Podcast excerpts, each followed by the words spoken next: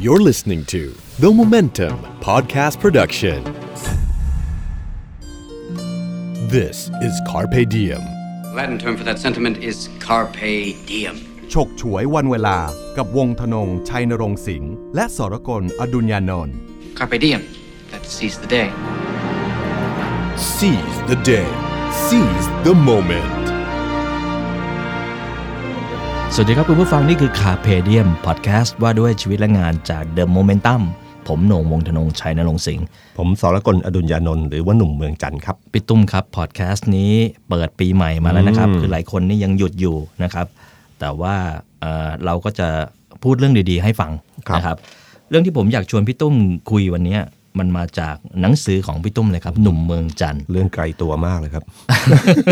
เปิดปีใหม่มาก็หาครับกินกับเรื่องใกล้ๆตัวนะครับ คือผมเนี่ยเป็นแฟนเอ่อคอลัมน์ฟาสต์ฟู้ดธุรกิจขอบคุณในมติครับชุนสุดสุดสัปดาห์มั้งแต่สมัยเรียนแล้วครับพี่ตุ้มครับสมัยที่เรายังไม่รู้จักกันอืมอันนี้ไม่เคยเล่าให้ฟังนะครับเป็นคอลัมน์แรกที่เปิดอ่านอืม เออครับ แล้วก็ติดงอมแงมเลย นึกว่าลองจากคอลัมน์พินิบัติกองเพียรเอ่อเอสเกเจนูใช่ไหมครับ มีสลับกันบ้างบางครั้งนะครับครับ แต่คอลัมน์พี่ตุ้มเนี่ยเอ่อสำหรับผมที่เป็นนักอ่านนะผมขอเผยความในใจให้ฟังนะครับฮะในยุคสมัยนั้น เรียกว่ายุคสมัยนั้นเลยนะก่อนแล้วกันดีลามาแล้ว คือแนวการเขียนของหนุ่มเมืองจันทร์อะเจ้าของคอลัมน์ฟาสต์ฟู้ดธุรกิจอะผมว่ามันเป็นเอกลักษณ์มากเลยครับพี่ตุ้มครับ คือมันง่ายดีอืมมันสั้นดี แล้วก็ที่สำคัญคือมันสนุกด้วยนะครับ ผมเลยอยากจะถามพี่ตุ้มเนี่ยครับไม่เคยถามเลยว่าพี่ตุ้มไปเอ่อเรียนรู้วิธีที่จะเขียนคอลัมน์แบบนี้มาจากไหน มันเป็นวิธีการเขียนแบบนักหนังสือพิมพ์อ่าฮะถ้าใครเคยอ่านของอาจารย์คึกฤทธิ์ปราโมดอืมหรือคอลัมนิสต์ในหนังสือพิมพ์เนี่ยครับมันจะคล้ายๆแบบนี้ครับ มันจะย่อหน้าเยอะครับมันจะสั้นจะกระชับกระชากเร็วเอออันเนี้ยเออเป็นสไตล์ครับแต่จริงๆเนี่ยผมมันเป็นเอ่อ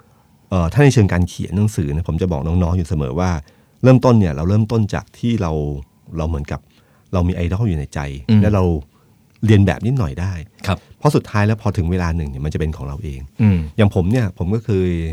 เอ่อเวลาใครถามว่ามีนักเขียนในดวงใจมีใครบ้าง ผมก็มีพี่เสถียรนิติมาธรครับคุณสนธิลิมทองกุลเนี่ยอืมซึ่งครับเป็นเขียนสมัยเขียนผู้จัดการรายเดือนนี่จะเขียนแบบลีลากระชากดีมาก คุณสนที่เขียนดีมากนะใช่ครับอืมครับหรือเอ่อคุณ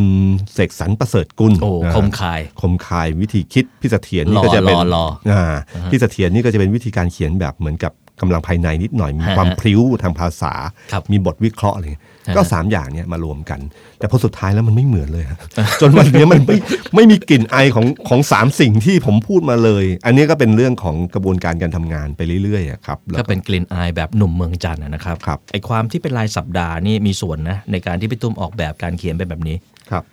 ก็มีมีส่วนครับเพราะเวลาเขียนหนังสือเราต้องเราต้องดูว่าเอ่อ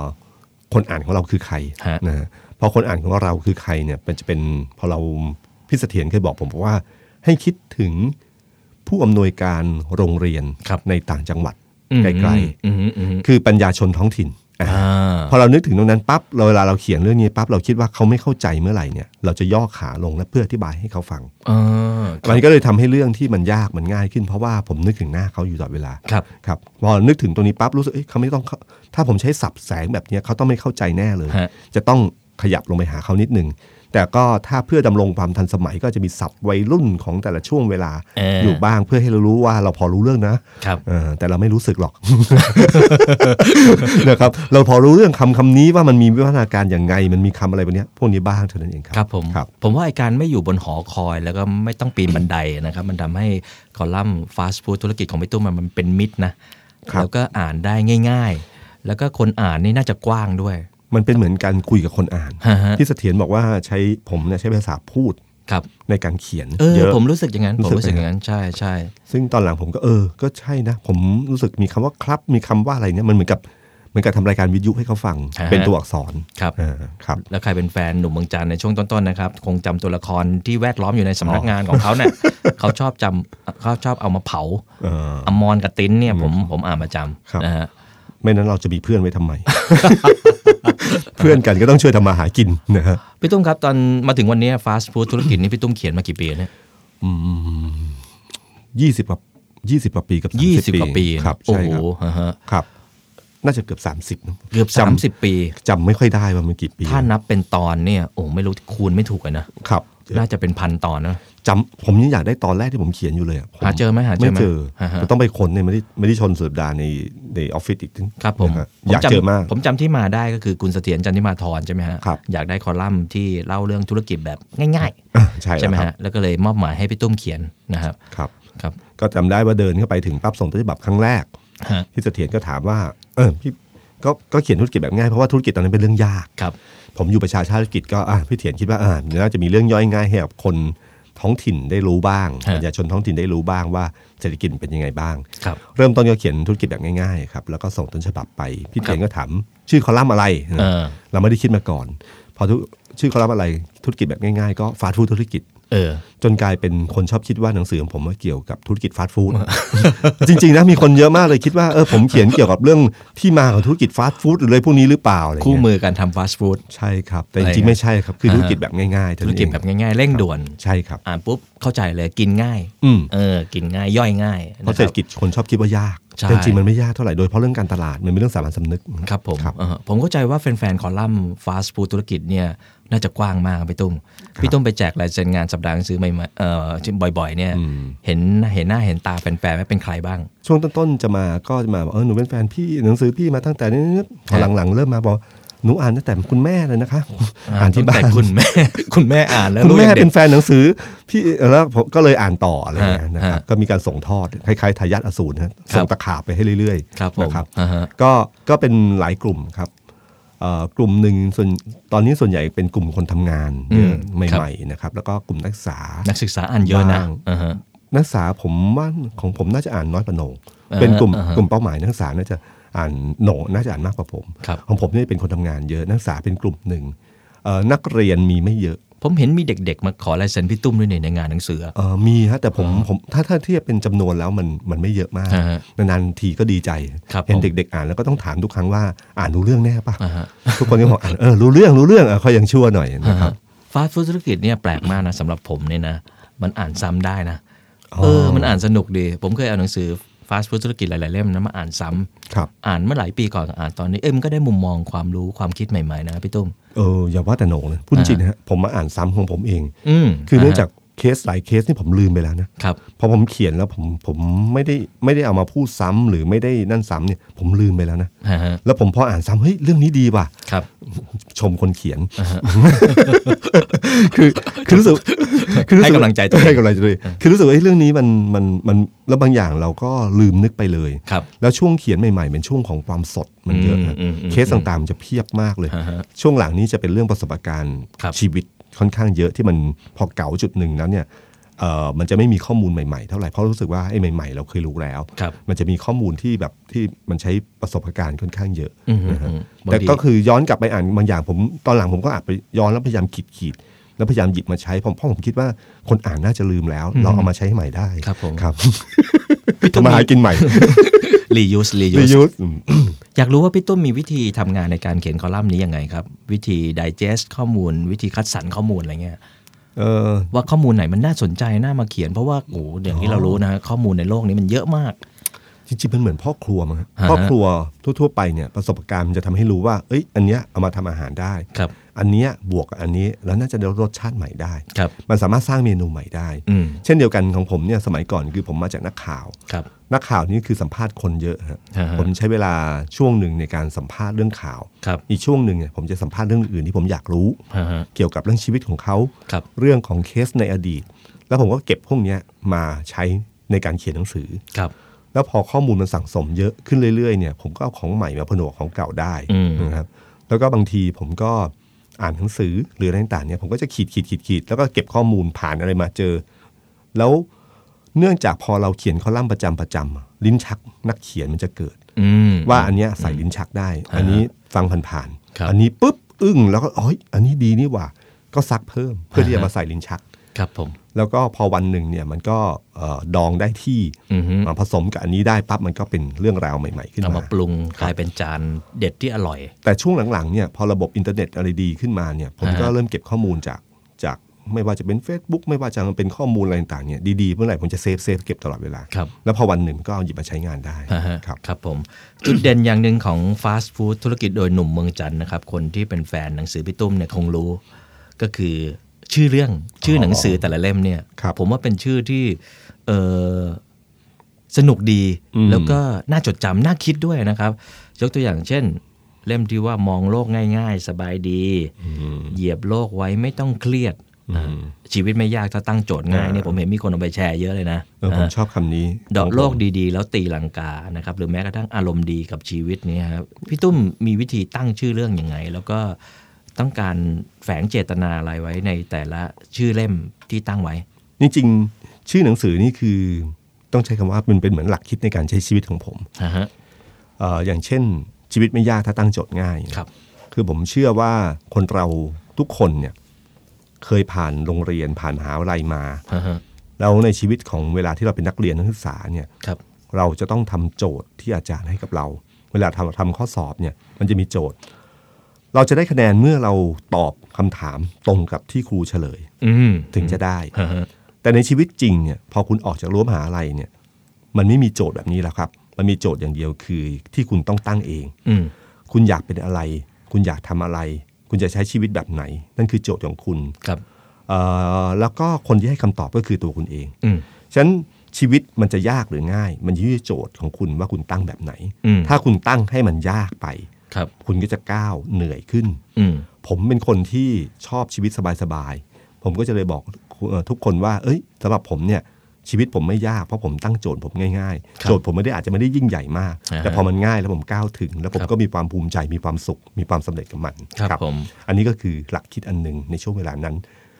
แล้วก็ใช้มาถึงจนถึงวันนี้ แล้วถ้าครับบางคนเขาแย้งอะครับพี่ตุ้มว่าครับโอ้ถ้าเอาแต่ตั้งโจทย์ง่าย ๆ ชีวิตเราก็ไม่พัฒนาไปไหนเนี่ยเออ โจทย์ง่ายไม่ใช่หมายถึงว่าอยู่กับที่เออฮะมันมีขั้นบันไดสั้นครับๆคนบางคนชอบขึ้นลิฟต์ คนบางคนชอบเวลาขึ้นบันไดขึ้นจริงสามขั้นสามขั้นเออฮะเขาเร็วกว่าคนขึ้นทีละขั้นนะครับผม แต่เขาก็เหนื่อยแล้วก็เสี่ยงอืมเอ่อผมอาจจะไม่ชอบอย่างนั้นอ่าฮะความสุขในชีวิตของแต่ละคนไม่เหมือนกัน ผมชอบก้าวสั้นครับๆชอบบันไดแบบแบบไม่ไม่ไม่ไม่ต้องก้าวทีละสามบันอืมขั้นสี่ขั้น ผมชอบทีละขั้นไปช้ามันเป็นธรรมชาติของแต่ละคนที่ใช่แตกครับต่างใช่กันใช่ไหมฮะทุกคนไม่จำเป็นที่จะต้องมีโจทย์เหมือนกัๆนเออถูกต้องผมอ่าฮะคนที่ตั้งเป้าไกลๆแล้วไปให้ถึงนี่นะอ่าฮะผมว่าเป็นคนที่ไปได้เร็วกว่าผมครับครับ แต่ผมอะไม่ชอบฮะฮะผมไม่ชอบ ผมรู้สึกว่า เออมันทุกข์ไปครับ เวลาไม่ได้แล้วมันเหนื่อย ครับเออเหนื่อยด้วยแล้วไม่ได้ด้วยนี่มันจะผิดหวังฮะฮะแต่ผมชอบสั่งสมความสำเร็จเล็กๆไปเรื่อยๆของผมมากกว่าอืมครับอืมอืมนี่อาจจะเป็นคำแนะนำสำหรับคนที่รู้สึกเอ่อรู้สึกเหนื่อยนะฮะกับการที่จะตั้งเป้าหมายชีวิตใหญ่ ๆ ไว้ หลายคนครับนักธุรกิจที่ผมเจอนะครับ โดยเฉพาะอย่างยิ่งเด็กที่เพิ่งจบใหม่เนี่ยทุกวันนี้เป้าหมายคืออยากรวยเร็วอืมเออ เจอเยอะใช่ครับฟังรายการ Money Coach นี่ก็เห็นนะฮะ คนยุคนี้อยากประสบความสำเร็จเร็วๆ ทั้งนั้นใช่ฮะแต่จริงๆ แล้วพี่ตุ้มอยากจะบอกว่าไอ้ทุกความสำเร็จเนี่ยมันไม่มีทางลัดใช่ไหม คือมันมีคือคืออย่างที่ผมบอกนะชีวิตมันมีมีหลายแบบอย่างที่ฮะผมพูดเมื่อกี้อะครับ คือว่าไม่ต้องเป็นคิดเหมือนเหมือนกันหรอกครับแต่แต่แต่วิธีคิดของผมเนี่ยเป็นวิธีคิดที่ที่มีความสุขง่ายครับ ซึ่งถ้าเป้าหมายในชีวิตคือความสุขอ่าฮะอ่าผมว่าวิธีคิดของผมเนี่ยพอช่วยได้ครับแต่ถ้าใครต้องการความสำเร็จเยอะอืมๆรวยเร็วๆ ความคิดนี้ช่วยไม่ได้ครับเพราะมันคงช้ามากเลยครับนะครับ มันคงแบบสะสมทรัพย์ยาวนาน ดอกเบี้ยก็ไม่ค่อยสูงเท่าไหร่อะไรเงี้ยฮะอ่าฮะครับ ถ้าเงินเฟ้อยิ่งไม่ได้อะไรใช่เลยนะฮะแต่เป็นวิธีคิดที่ผมเชื่อว่าพนักงานขายโฆษณาทุกคนชอบมากเลยฮะอ่าฮะอยากให้เจ้านายตั้งโจทย์ง่ายทาร์เก็ตน้อย target ต่ำๆทาร์เก็ตน้อยๆครับๆพี่ตุ้มครับสำหรับพี่ตุ้มเนี่ย ความสุขกับความสำเร็จเนี่ยคือสิ่งเดียวกันไหมเอ่อไม่ใช่ครับ แต่อือฮึแต่ทุกครั้งที่สำเร็จมันนำมาสู่ความสุขนะอืมอืมแต่มันไม่ใช่สิ่งเดียวกันครับ แต่เอ่อแต่ความสำเร็จที่ ที่โทษทีความสำเร็จทุกครั้งไม่ใช่มันนำมาสู่ความสุขโทษทีอือฮึพูดไปเอ่อความสำเร็จบางอย่างเนี่ยถ้านำไปสู่ศัตรูที่เยอะเออฟันฝ่าฆ่าคนมาเยอะ เชือดกระจุยกระจายกว่าจะได้สิ่งเหล่านั้นมา แล้วครับยืนอยู่คนเดียวอ่าฮะผมรู้สึกว่ามันไม่ใช่ความสุขแน่เลยครับมันเป็นความสำเร็จที่เอ่อวัดกันที่ผลของงานอ่าฮะ แต่ความสุขของผมเนี่ยบางทีความสำเร็จของผมบางทีอาจจะวัดด้วยการความสุขของคนรอบข้างตัวเรา ครับผมถ้าคนรอบข้างเรามีความสุขเมื่อไหร่อาจจะเป็นความสำเร็จก็ได้อือฮึครับอย่างชื่อหนังสือเล่มหนึ่งที่พี่ตุ้มตั้งไว้ไหมฮะความสุขณจุดที่ยืนอยู่ปะอ่าความสุขที่จุดยืนอยู่นี่คือ ผมรู้สึกว่าคนเราโดยส่วนใหญ่แล้วเนี่ยฮะชอบคิดถึงความสุขที่ยังมาไม่ถึง อืม ลืมไปลืมปัจจุบัน จริงๆจริงๆคือพุทธธรรมดาฮะคืออ่าฮะปัจจุบันขณะเท่านั้นเองครับผมก็คือว่าเราลืมเวลาไปว่าเวลาที่มีความสุขที่สุดอะคือณเวลานี้อืมเท่านั้นเองฮะฮะถ้าคุณเชื่อมั่นว่าสิ่งใดเกิดขึ้นแล้วสิ่งนั้นดีเสมอเนี่ยครับแค่นั้นเองครับ มันก็จะมีความสุขในชีวิตเกิดขึ้นได้ครับผมครับอ่าฮะในเรื่องของความสำเร็จนะฮะผมมีประสบการณ์เรื่องหนึ่งอยากแชร์ครับพี่ตุ้มครับผมมีเพื่อนอยู่สองคนนะครับครับ ก็เป็นคนในวงการบันเทิงนะครับ ที่มีชื่อเสียงมากๆเลยแหละ นะครับอืมผู้ชายคนหนึ่งผู้หญิงคนหนึ่งนะครับครับแล้วก็แปลกมากเลยครับมีอยู่วันหนึ่งเนี่ยสองคนเนี่ยโทรมาหาผมในเวลาใกล้ ๆกัน ไม่รู้เตรียมกันหรือเปล่าครับนะฮะเขาโทรมาระบายถึงชีวิตเขาให้ฟังครับพี่ตุ้มว่า ไม่รู้เป็นอะไร รู้สึก ประสบความสำเร็จนะ อืมเออ เงินทองก็มีชื่อเสียงก็ดังอืมมีงานเข้ามาเต็มเลยเนาะครับ แต่ไม่ไม่มีรู้สึกความสุขไม่ไม่มีความสุขอืมแปลกไหมครับพี่ตุ้มนะฮะ เป็นไปได้ เพราะครัว่าบผมครับเพราะว่าคนบางคนนี่เอิ่มบางทีเขาลืมตั้งคำถามว่าความสุขของชีวิตเขาคืออะไรครับ มันไม่ใช่เรื่องสิ่งที่เขาพูดมาเมื่อกี้เลย อืมเขาอาจจะต้องการอย่างอื่นก็ได้ ครับผมถ้าเขามีคำถามตรงนี้ตั้งคำถามนี้แล้วมีคำตอบ เขาจะวิ่งไปหาเป้าหมายได้ ครับผม อย่างเอ่ออย่างล่าสุดเนี่ยผมได้แรงบันดาลใจจากตูนบอดี้สแลมที่วิ่งโอ้เก้าคนละเก้าเออเก้าคนละเก้านี่เป็นโปรเจกต์ที่ผมเอ้ย ผมชื่นชมเขามากนะครับเขาโทรมาหาพี่ตุ้มด้วยใช่ไหมใช่ฮะอ่าฮะใช่ฮะผมว่าโหน่งก็น่าจะได้ได้รับรู้เรื่องนี้อยู่อ่าฮะครับผมปิงปองก็เป็นคนแนะนำที่ดีมากที่ทำให้ให้กลายเป็นเรื่องราวใหญ่โตขึ้นมาครั้งนี้ แต่ผมรู้สึกได้แรงบันดาลใจจากเขาอยู่อันหนึ่งก็คือว่า คือผมเนี่ยมีปัญหาของผมในช่วงปีสองปีเนี้ยคือผมขี้เกียจคือคือผมเริ่มเริ่มผมเริ่มตั้งคำถามทุกครั้งที่มันมีงานเข้ามาว่าเออทำไปเพื่ออะไร อืมมคือคือมันมี แล้วทำให้ผมปฏิเสธงานเยอะมากอะเหรอฮะคือคือน้องที่ทำงานด้วยจะรู้ว่าพี่ตุ้มปฏิเสธงานบ่อยมาก ทั้งทั้งที่เมื่อก่อนไม่ได้เป็นอย่างนี้ใช่ไหมใช่ครับเมื่อก่อนรับหมดเมื่อก่อนเกรงรับหมใจด้วยเกรงใจเอ๊ะตอนนี้เกรงเออรับด้วยลูกเกรงใจเยอะอ่าฮะแต่ลูกอะไรที่ไม่เกรงใจก็จะไม่ค่อยรับเท่าไหร่ครัมีบเหตุผลผมต่างๆ มากมายอย่างเงี้อ่ายฮะเพราะมันเริ่มตั้งคำถามว่าเออทำไปแล้วเพื่ออะไรอืมจนวันหนึ่งที่ตูนทำเนี่ยมันเกิดเป็นแรงบันดาลใจผมผมสำหรับปีหน้านะผมจะเริ่มรับงานเยอะขึ้นอ่าฮะเพราะผมรู้แล้วว่าผมจะทำไปเพื่ออะไรครับ อืม อย่างน้อยสุดถ้าทำมาแล้วมีเงิน ผมรู้ว่าเอ้ยอย่างน้อยถ้าตูนวิ่งมาผมจะบริจาคให้ตูนเนี่ยอืมคือรู้สึกว่ามันมีคือมันมีอะไรที่ทำเพื่ออะไรปั๊บเนี่ยมันจะมีเกิดพลังขึ้นมาทำไปเพื่ออะไรใช่ครับ เป็นสิ่งที่เราควรจะถามตัวเองอยู่เสมอใช่ไหมครับ ใช่ครับ อย่างเช่น ตอนที่ผมทำรายการฟาสต์ฟู้ดธุรกิจเออทางทีวีครับคนก็สงสัยว่าเอ้ยเลิกไปเพราะอะไรอืมอืมเลิกไปเพราะอะไร เพราะว่า ในเชิงธุรกิจก็ดีนะฮะฮะในเชิงอะไรหมดเรตติ้งมันก็ดีขึ้นเรื่อยๆ มีอะไรต่างๆทุกอย่างก็หยุดไปทำไมอืมก็มีเหตุผลเดียวคือผมก็ตั้งคำถามว่าทำไปเพื่ออะไร ครับผมเออเริ่มมีคนทักมากขึ้น ก็เริ่มรู้สึกไม่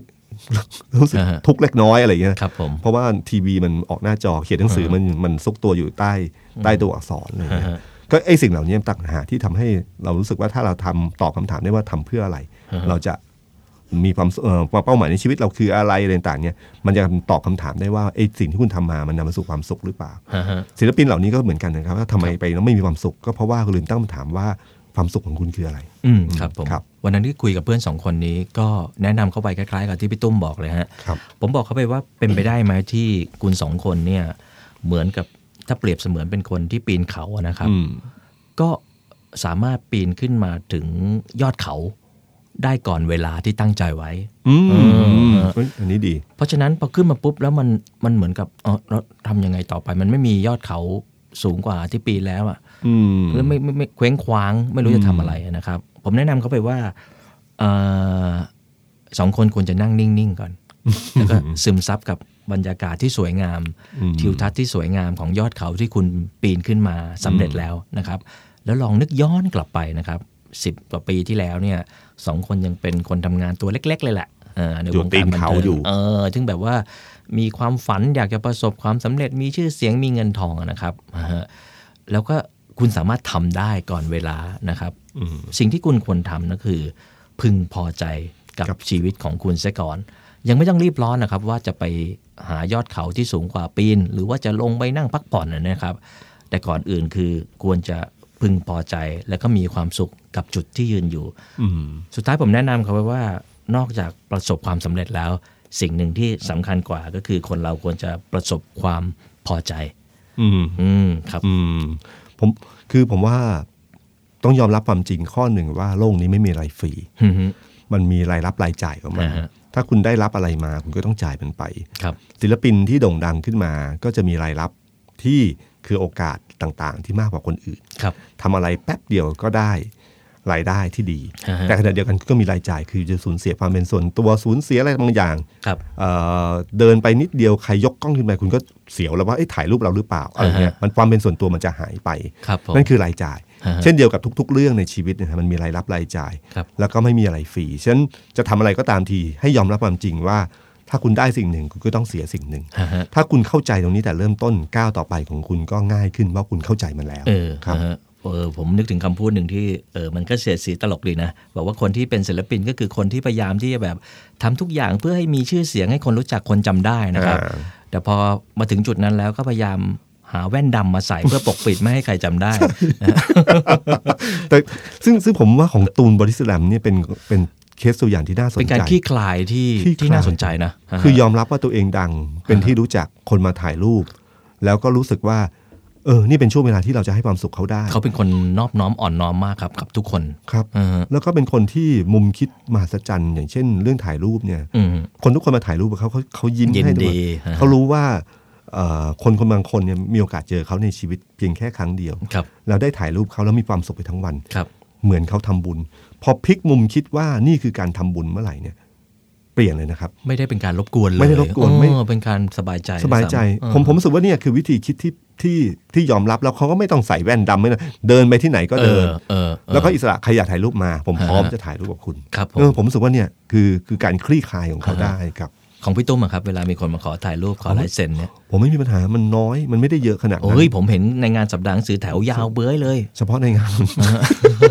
ชีวิตเฉพาะในงานก็ก็สบายนะก็เพราะเดินเข้าไปในงานก็พร้อมครับผมที่จะรับรู้ว่าเออเออใครเดินผ่านมายิ้มให้นิดนึงก็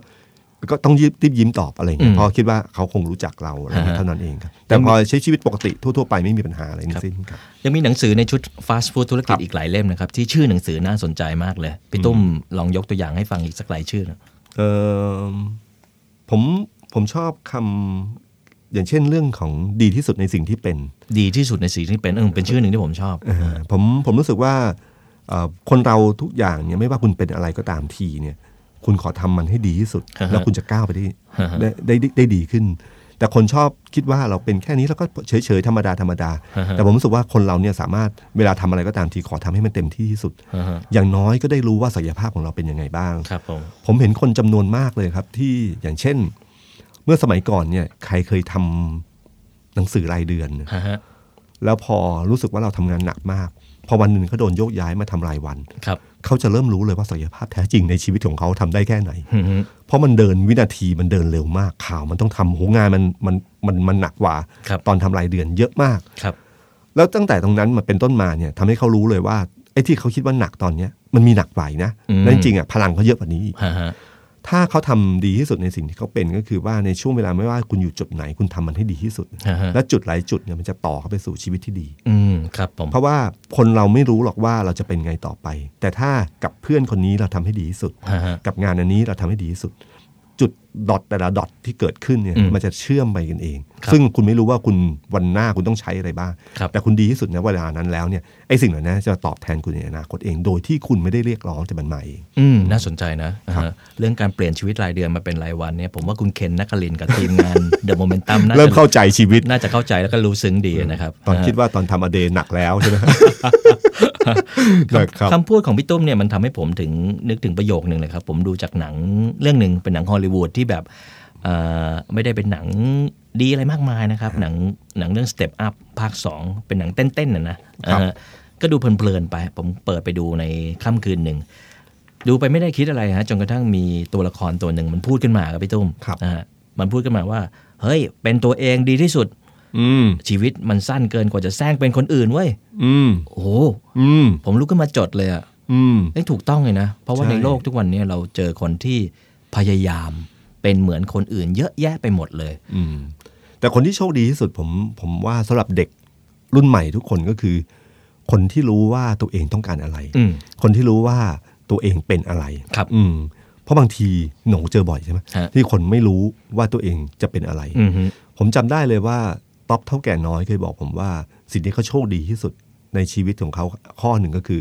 เขารู้ว่าเขาชอบอะไรครับเขาเขาชอบค้าขายเขาชอบทำธุรกิจ รู้เร็วด้วยนะรู้เร็วตตั้องนแต่เด็กๆวัยรุ่นเด็กๆฉะนันทิศทางเขามุ่งไปตรงนี้เลย เขาไม่ฮะเสียเวลาไปกับสิ่งอื่น เพราะเขารู้ว่าเขาเป็นอะไรครับผมแต่คนบางคนเนี่ยแม้ว่ารู้ว่าเราเป็นอะไร แต่เราไม่พึงพอใจในสิ่งที่เราเป็นอืมฮึเรารู้สึกว่า เอออยากจะเป็นคนอื่น อยากจะเป็นสิ่งเหล่านั้นอืมนั่นผมว่านั่นคือสิ่งที่ทุกข์มากเลยครับผมครับอืมคนที่เป็นวันนาบีอะนะอย่างที่เขาพูดกันนะครับ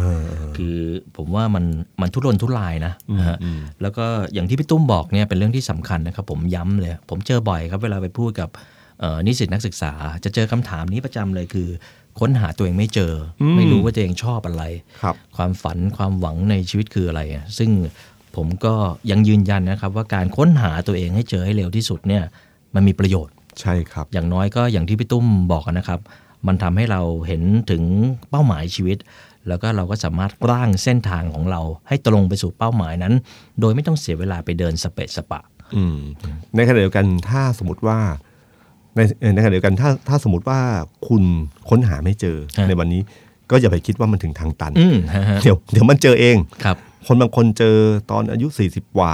มั้งครับมีเสียมยิบอินซอยมันรู้ว่าตัวเองว่าเป็นศิลปินฮะก็รู้สึกว่าตอนนั้นอะไรเงี้ยฮะมันมีช่วงเวลาที่เหมาะสมของแต่ละคนที่ไม่เหมือนกันครับอย่าทุกข์มากนะแต่ถ้าเจอเร็วก็โชคดีฮะฮะครับเจ้าของแมคโดนัลล์เนี่ยผมทราบว่าใช่มาเริ่มธุรกิจตอนอายุ50ห้าสิบกว่านะฮะใช่ครับนะฮะใช่ไหมฮะอืมเพราะฉะนั้นชีวิตมันสามารถเริ่มต้นใหม่ได้อยู่เสมอเราคิดอย่างนั้นครับมีชื่อชื่อไหนที่พี่ตุ้มชอบเป็นพิเศษ อีกชอบอีกชื่อหนึ่งคือเรื่องเอ่อคำว่าให้โอกาสกับสิ่งที่เราไม่รู้ฮะฮะคือคือโลกเนี้ยมันมี เจียงเจิอหมินเคยพูดไว้ว่าความรู้ในโลกนี้มีอยู่สองอย่างครับอรู้ว่าเรารู้อะไรอืมกับรู้ว่าเราไม่รู้อะไรอือฮึคนส่วนใหญ่เนี่ยชอบตัดสินคนอื่นเร็วเกินไปครับเพราะคิดว่าเรารู้รู้รู้รู้ทั้งที่ว่าเราไม่รู้เยอะนะครับถ้าเราไม่รู้เนี่ยแล้วก็เราให้โอกาสกับสิ่งที่ที่เราไม่รู้เนี่ยบางทีเราจะนำไปสู่ความคิดใหม่ ๆ ได้ เพราะว่าเอ่อถ้าเราตัดสินนะผมผมยกตัวอย่างอันหนึ่งว่าเวลาเราเคยไหมที่เราเสียเพื่อนบางคนไป เพราะว่าเราฟังเพื่อนคนอื่นมากระซิบบอกเราว่าไอ้คนนั้นพูดถึงเราแบบนี้อ่าฮะแล้วเรารีบตัดสินด้วยคำพูดของเราบางประโยคไปครัแล้วบแก้วแก้วมันก็แตกไปเลยอือฮึเออแล้วก็กลับคืนมาไม่ได้ เพราะคุณไม่ได้ให้โอกาสกับสิ่งที่คุณไม่รู้ครับว่าเรื่องนี้คุณไม่รู้จริงหรอก คุณให้โอกาสมัน แล้วก็บางทีไอ้สิ่งที่คุณไม่รู้เนี่ยมันจะพัฒนาไปสู่ความรู้ได้ฮะครับครับผมนี่ก็คือชื่อหนังสือ Fast Food ธุรกิจจาก หนุ่มเมืองจันนะครับ ที่ผมว่าเป็นวิสตอมดีๆ ที่คุณผู้ฟังสามารถเอาไปปรับใช้กับชีวิตและก็การทำงานได้เลยนะครับ นี่คือ The Momentum Podcast รายการคาเพเดียม ผมหนงวงธนงกับพี่ตุ้มหนุ่มเมืองจันลาไปก่อน s i s the day s i s the moment ขอให้ทุกท่านมีชีวิตที่ดี สวัสดีครับ สวัสดีครับ This is the Momentum Podcast Network Download all episodes at themomentum.co/podcast themomentum.co Seize the moment.